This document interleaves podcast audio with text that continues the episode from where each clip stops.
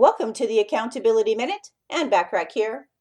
We're trained from birth to believe that if we want something badly enough, we will find a way to make that something a reality. For most people, this is not the case. All the enthusiasm, gusto, and zeal in the world cannot guarantee results. Even the best of intentions will not magically move us forward. Following through is the key component of goal achievement. When you stop procrastinating and follow through on your good intentions, you turn your intentions into tangible results. Yet, our intentions don't always control our actions.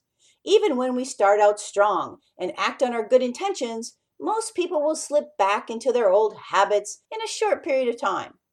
Even things that we believe are really important to us can fall victim to that nasty procrastination. The biggest problem most people face when trying to achieve their goals is lack of accountability. If you are only reporting to yourself, procrastination becomes easy. I'll start tomorrow, or I'll make this my New Year's resolution, or I'll eat this cheesecake now and start my diet tomorrow, is most people's mantra.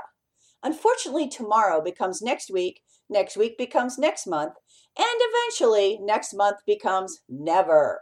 People think they know what they want, but believe they don't have the willpower or determination to actually take steps towards their goal. Hey, we're all human. We all need help and support. Nobody succeeds alone. So, how do individuals that are lacking the quote follow through gene still produce results? How do you alter your good intentions to produce the follow through necessary for action?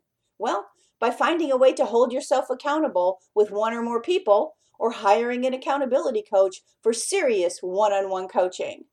Don Wilder says, Excuses are the nails used to build a house of failure.